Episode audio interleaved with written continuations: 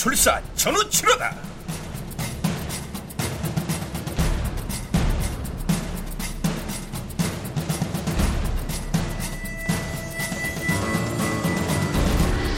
극본 정동재 연출 김호상 스물아홉 번째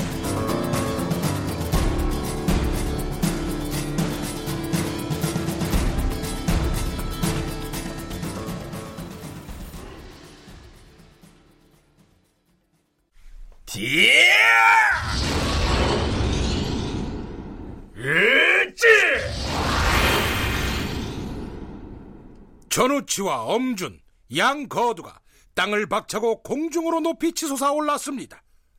대장부답게 단 둘이 자웅을 겨뤄서 결판을 내기로 한 것입니다. 기얏!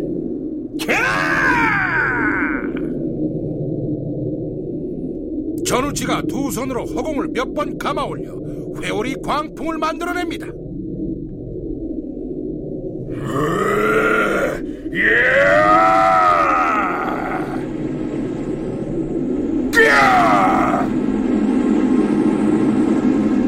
엄준도 질세라 즉각 회오리 광풍을 만들어서 급히 세력을 키워 전우치를 먼저 몰아붙입니다.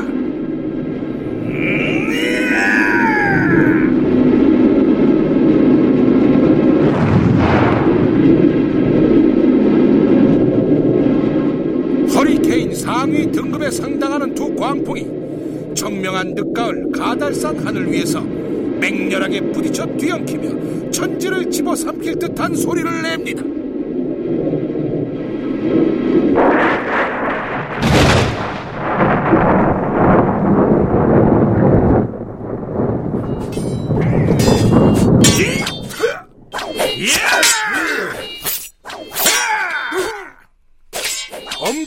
창날이 일광을 가리고 전우치의 검광은 반공중의 무지개가 됩니다.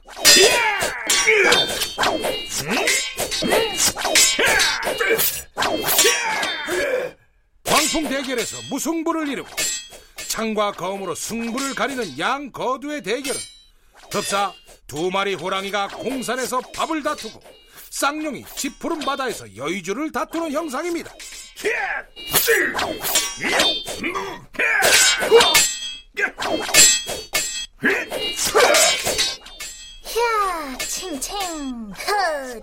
칭칭. 어쩌다 한번 몸 한 바퀴 휙 돌려서 챙강. 음, 광풍 대결은 뭐 그럭저럭 봐줄만 했지만 저 빠는 걸 언제까지 지켜봐야 돼요, 아씨? 아, 땅을 갖고 하면서 현란하게 기술 변화를 줄 줄 알아야지. 아, 두 사람 다 아, 창검 기술이 참 참 일류. 저거밖에 없나? 아이 얼른 상공날이 손 들어주고 그만 끝내요, 아씨. 아휴, 지레 죽겠네, 진짜. 두 사람 다 공중 전투 주특기에서 진을 빼 그런가 보다. 알았다. 내 남자를 먼저 보호해야지. 텔레파시로 관전평을 나누고 있는 두 구미호 여인 중 한 사람. 비기천서 상중학원 전체를 통달한 고수가 밀고 있는 전우치를 상권 초급자 수준 정도인 엄주는 죽었다 깨나도 절대 이길 수가 없죠. 호위우장의 예민한 외부 감시 능력을 먼저 완벽하게 차단하고 그리고 엄준 저자의 팔목 인대를 음파 표창으로 음,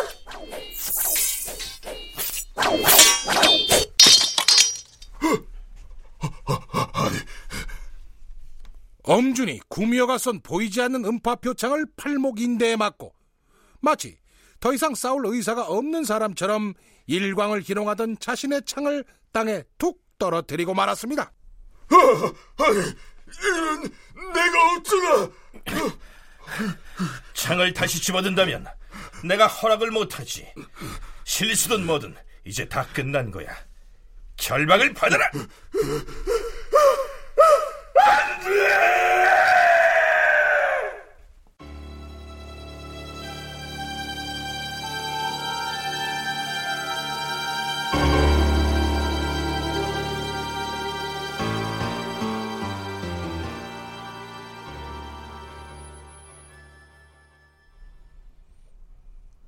아까운 인물이야. 산에다 왔는데. 영모를 꿈꾸던 가달산의 도적숙의 엄주는 무예만큼은 천하 일인자임을 자부했던 자신이 이상하게 전우치 앞에서 처음부터 끝까지 역부족이었음을 깨끗이 인정하고 무릎을 결국 꿇었죠. 우치나리가 난 얄미워 죽겠어요, 아씨. 그러게 말이다. 무슨 고집인지 나도 모르겠다.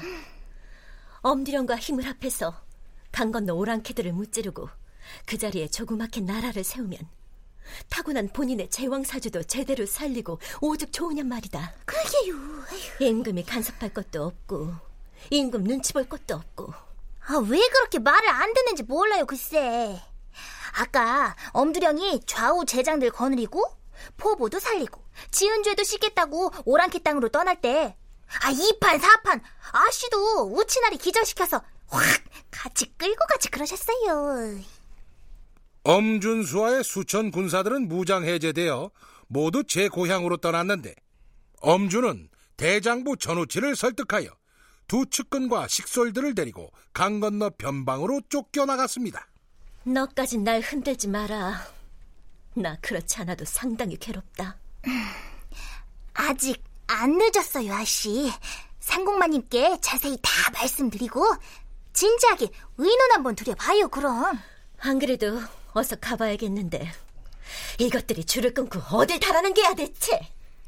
들깨로 만들어 한쪽에 묶어놨던 원본 점술사 모녀 말입니다. 아 원래 모습으로 다시 풀어줘야죠.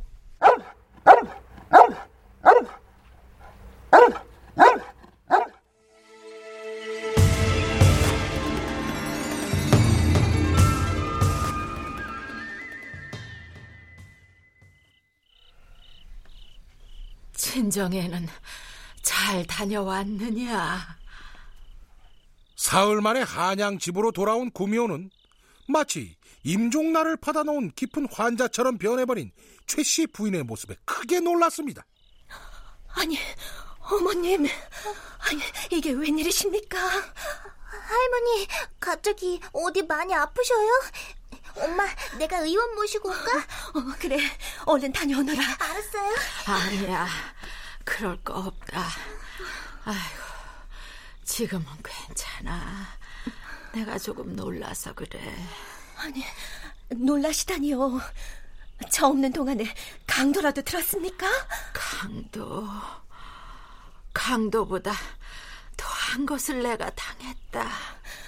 무슨 일을 당하신 것인지 자세히 말씀해 보세요. 예, 할머니. 으이, 우리 할머니 이러시면 안 되는데. 도적대를 토벌하러 가는 상감마마의 감찰관이 하찮은 지기가 분명코 아니건만 예, 그러지요, 어머님. 너 친정으로 가던 날 너희 떠나자마자 아통주가 글쎄 대궐 포도청 관리라며 한 사람 데리고 왔질 않겠느냐 통지놈이요? 오냐 대궐 포도청 관리가 무슨 일로 찾아왔던 겁니까?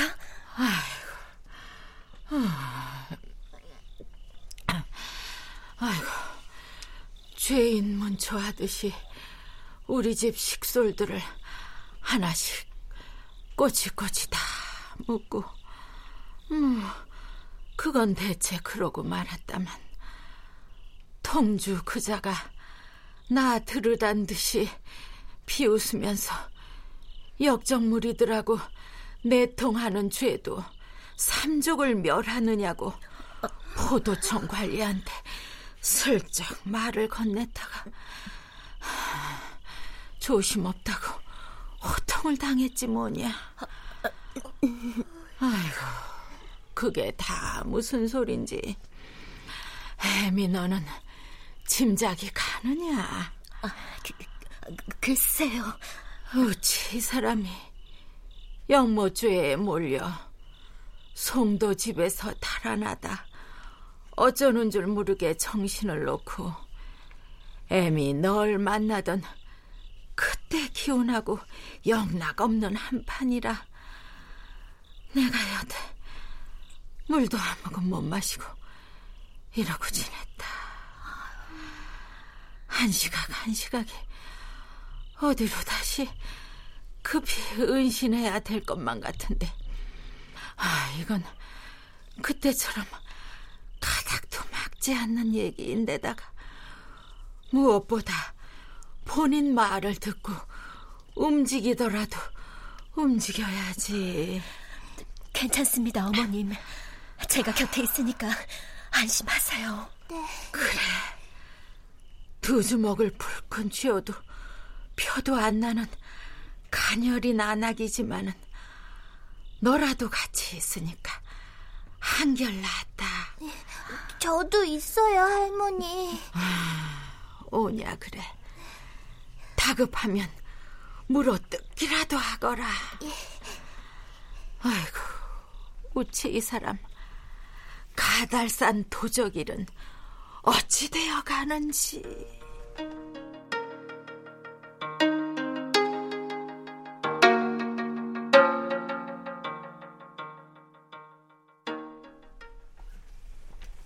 도적의 바로가 아니라 이제는 노골적으로 영모라. 과인의 박덕함이 참으로 한심하도다.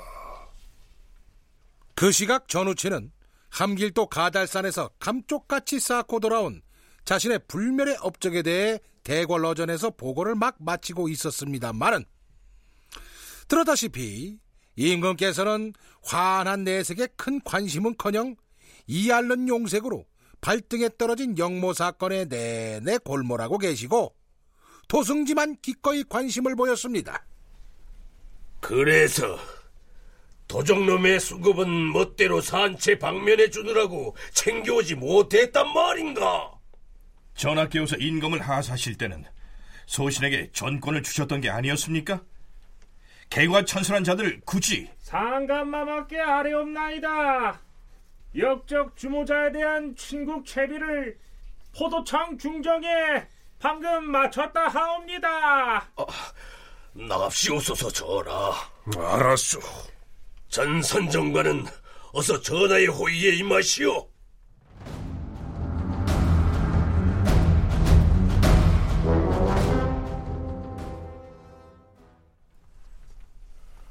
대역죄인은 고개를 들고 답하라. 니놈들에게 배후자가 있다 들었다. 그놈이 누구더냐?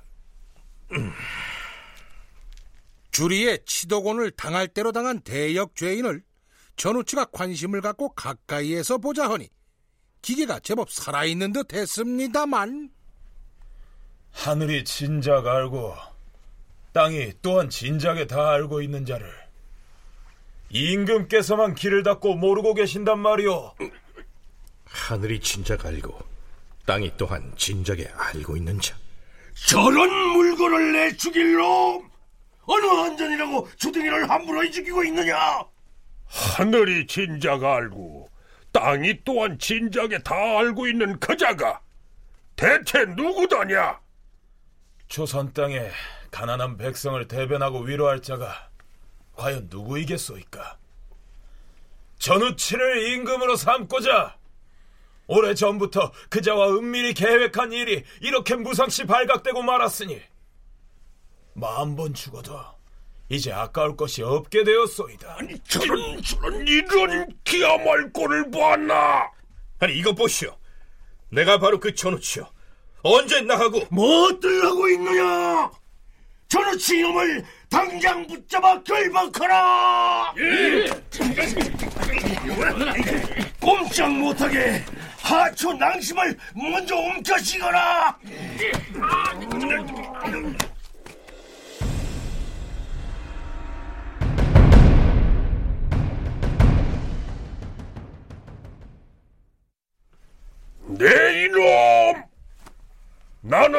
깜냥에 니놈 죄를 모두 사하고 벼슬을 주었건만 국가의 은혜에 감복하지 않고 도리어 영유를 범하다니 딴 국리 말고 단매에 고이 그냥 죽어라 전우치는 임금을 호위하며 아무 경계 없이 친국장에 따라 나왔다가 부지불식간의 모함을 당하고 낭심을 잡혀 꼼짝 못한 채 그대로 형틀에 묶인 몸이 되고 말았습니다.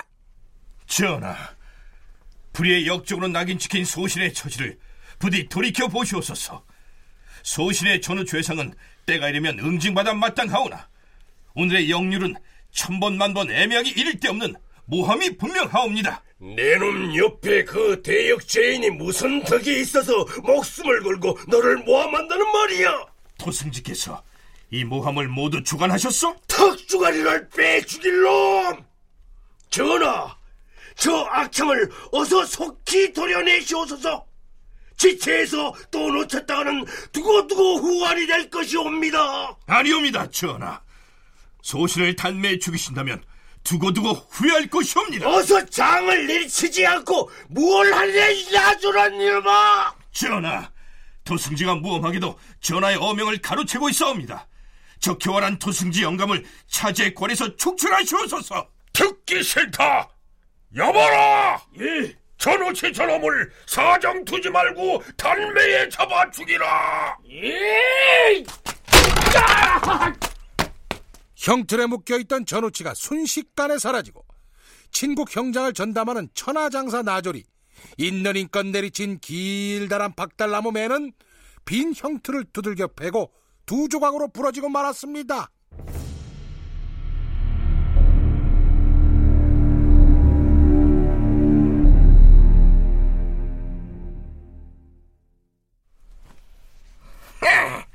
그놈을 또 놓치고 말았으니 무슨 수로 잡아들인다. 승지 영감, 소첩한테 오셨으면 대궐이 물난리가 났든 불난리가 났든 그 뒤는 일체 상관 마시고 그저 소첩한테만 열중하셔요. 원 오랜만에 오셨으면서 전우친지 매미친지 그자한테만 붙어 사시네 그냥. 음, 그래 그래. 알았다. 놀아보자. 어디 좀 볼까? 아, 나 승지 영감 하나만 보고 사는데 이렇게 뜸하시면 나 죽지 못 살아요. 음, 아, 어머, 영감님 약물이 오늘따라 웬일이시오? 뭘 잡섰길래 이렇게 겁도 안 나?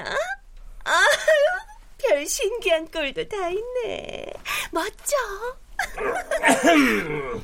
개월이 안에 있느냐? 에헴. 누구야? 버릇없이 영감 흉내를 다 내고. 걔 누구냐? 내다 연연. 거기도 승지 영감? 아니, 웬 놈이냐? 아니, 아니, 이런, 이, 토승지 영감 왕연이가 머리 좀 식힐까 하고 오랜만에 애첩 개월이를 찾아왔는데요. 남의 탈을 뒤집어 쓰고 너야말로 웬 놈이냐?